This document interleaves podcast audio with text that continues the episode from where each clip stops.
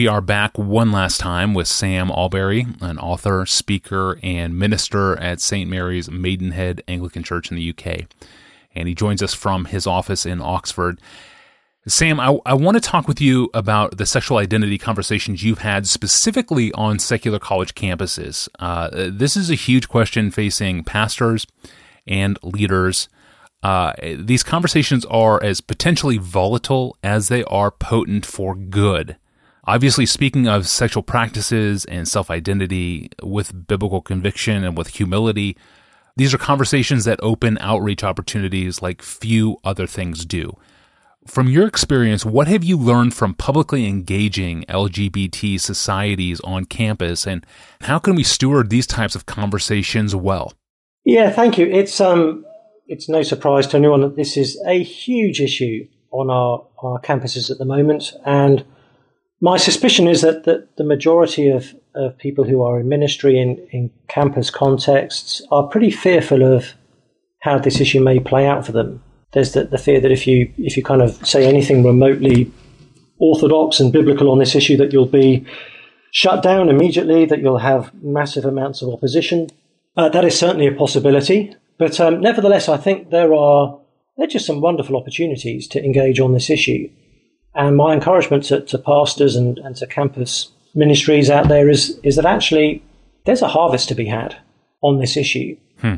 So I've I've had some experience of, of doing this, not a huge amount by any means, but um, I've had a few opportunities to go onto secular campuses to, to talk and engage with uh, secular LGBT students, and I've really enjoyed it. I mean, it's it's been I'll be honest, it's been a bit scary at times because you never quite know what what kind of reaction you're going to get, but I've really enjoyed it.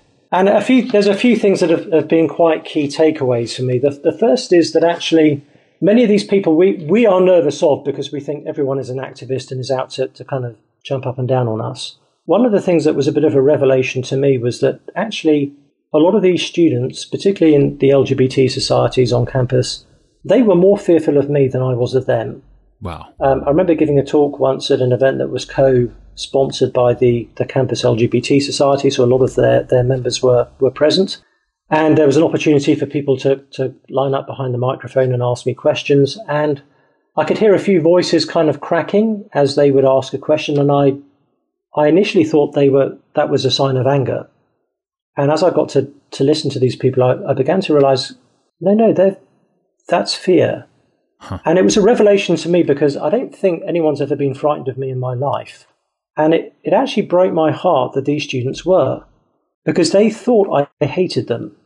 They thought I was I was out to kind of have a go at them and to attack them. And I found that heartbreaking because, you know, I was I was there to represent the Prince of Peace. I was there to represent the, the most loving person who ever lived. And it just made me realize that the onus is on us as believers to show that we, we are for people and not against them, that we care for them, that we don't hate them, that we want to know them.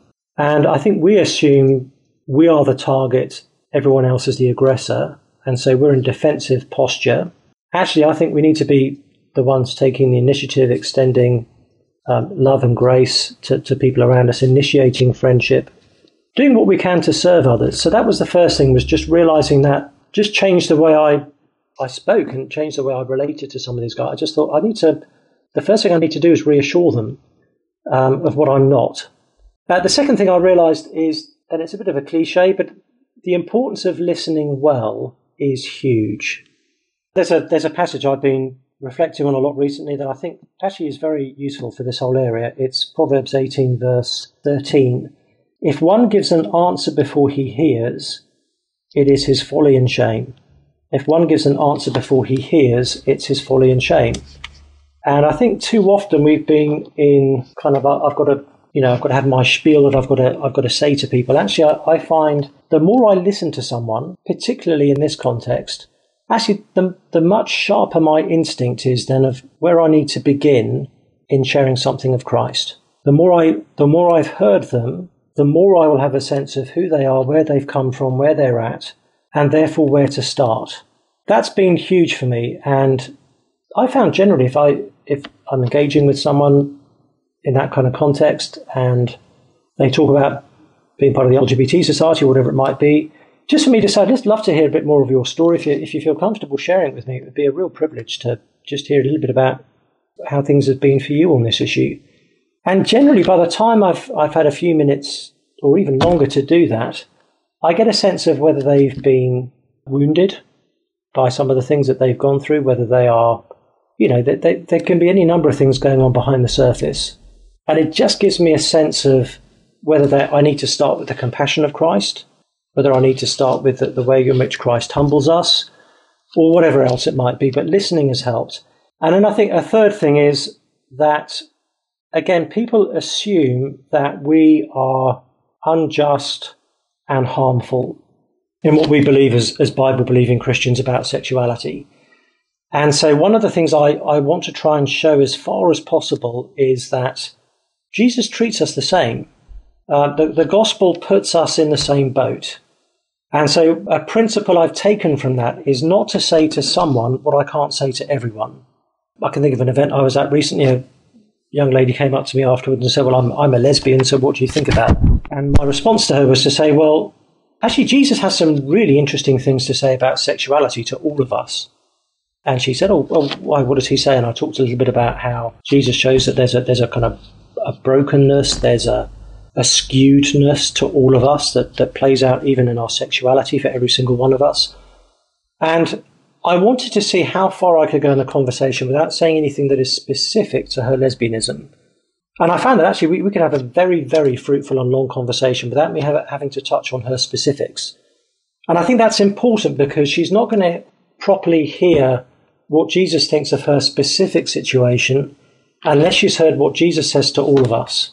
So I wanted her to realize before we got to her, I wanted her to realize how the, the gospel levels the playing field, how we're, again, we're all in the same boat.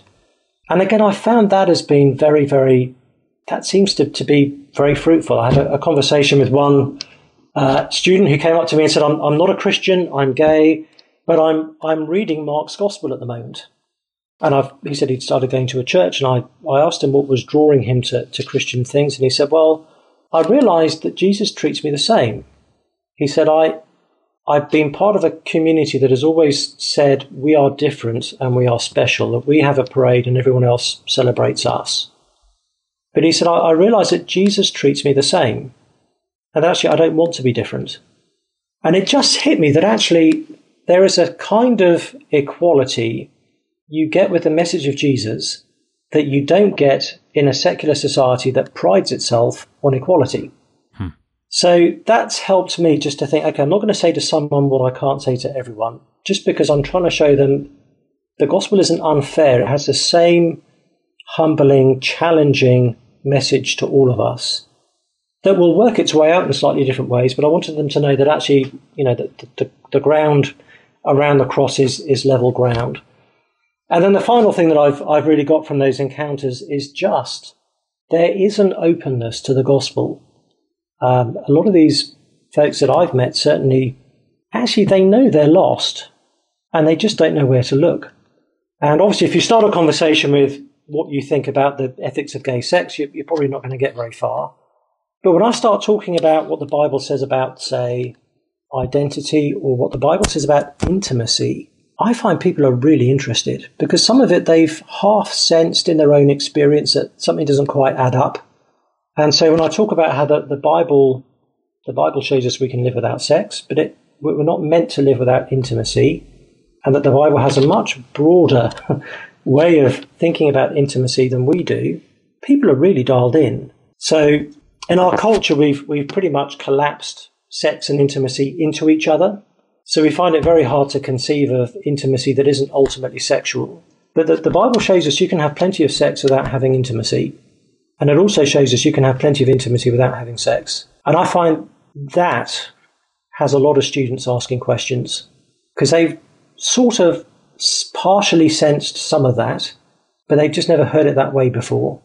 And actually, to commend biblical wisdom to them is, I think, so I've, I've had some really wonderful opportunities um, so I think there is a, there is a harvest field. My my message to people who are pastors when it comes to issues of human sexuality is your your job is not to duck the issue. your job is not even just to hold the line, your job is to win people. And the gospel is good news in, in whichever area of life we apply it. That is no less the case when we apply it to the issues of human sexuality. We're giving people good news, not bad news. And we can have great confidence in that. So I, I just think we need to we need to have the right posture, the right tone. We need to go in with, with humility and grace. I think we need to be of service. We need to be approaching some of these these groupings and, and to, to say, you know, what what can we do to serve you? How can we help? But I, I think when, when the initial hesitation and nervousness of, of being around Bible believing Christians, when when that kind of calms down, people you can have some very, very fruitful conversations. And wonderfully, there, there's a there is a harvest within the gay community. And so woe to us if we are not actually engaging in that task of, of proclaiming Christ there. Sam, very insightful counsel, brother. There's a lot of practical wisdom to process and to think through. Uh, thank you for your time over these past few days. As always, it's great to catch up with you. Oh, it's been my pleasure. Thanks so much for having me, Tony. Anytime, Sam. That was Sam Allberry, author, speaker for Ravi Zacharias International Ministries and minister at St. Mary's Maidenhead Anglican Church in the UK. He joined us from his office in Oxford. I'm your host, Tony Reinke. We will return on Friday with John Piper himself. He'll be back. We'll see you then.